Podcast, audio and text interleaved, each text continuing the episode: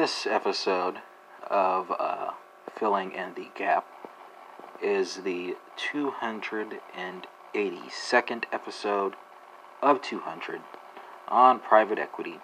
Uh, and here we're going to pick up where we left off uh, with the 1940 Investment Advisors Act uh, advertising regulations, right? And of course, the pertinent provision in the statute that's been covered in the last uh, two episodes is the, excuse me, the anti-fraud provision, uh, and uh, we covered the text uh, of that provision in uh, episode uh, 280, right? But there's more than just the text, right? So the SEC has provided some guidance on which advertisements will fall within the purview uh, of the provision, right?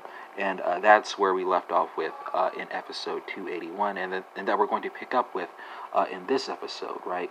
Uh, but uh, to be more specific, we were talking about the anti fraud provision as it pertains to advertisements that disclose model performance results, right? So it's important to keep that all straight, right? So, what must firms refrain from doing here?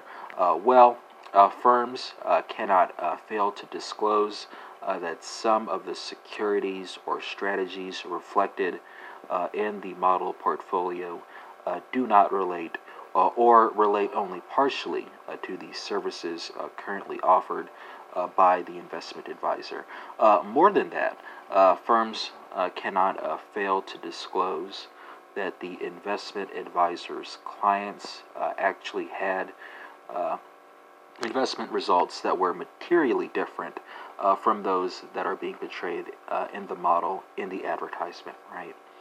Uh, if the firm discloses the actual performance results uh, of a portfolio in an advertisement, right, uh, it cannot uh, fail to disclose that the results relate only to a select group of the investment advisor's clients uh, more than that, uh, the firm must disclose the basis on which the selection was made uh, and uh, the effect uh, of this practice on uh, the portrayed results, right? so, what would the advertisement numbers look like if the firm had included everybody, right? That must be disclosed.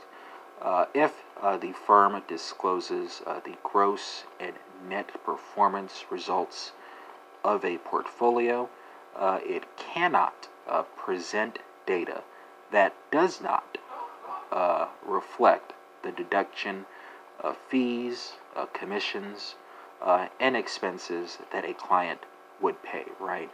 Uh, an advertiser, though, may present gross performance results if the advertiser also presents net performance information.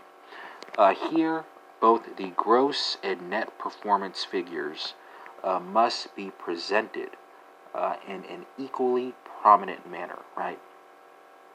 Uh, but if they can't, uh, the advertiser uh, may still be able to present gross and net performance if she or he is delivering a one on one presentation uh, to a uh, wealthy or institutional investor.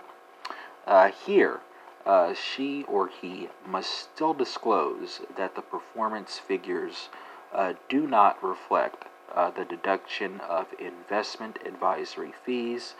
the advisor must disclose that the client's return will be reduced by the amount of the investment advisory fees and other expenses uh, that the client may incur in the management of uh, her or his uh, investment advisory account. And uh, the investment advisor uh, must disclose that the investment advisory fees are described in Part 2 of the investment advisor's Form ADV. what else must the advisor disclose?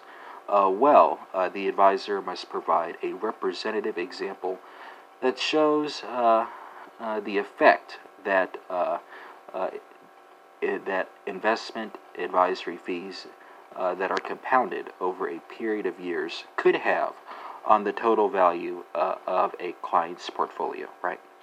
And I see that my five minute time marker has come. And that concludes this 282nd episode of 200 on private equity. Not, of course, ruling out the possibility of yet more bonus sessions.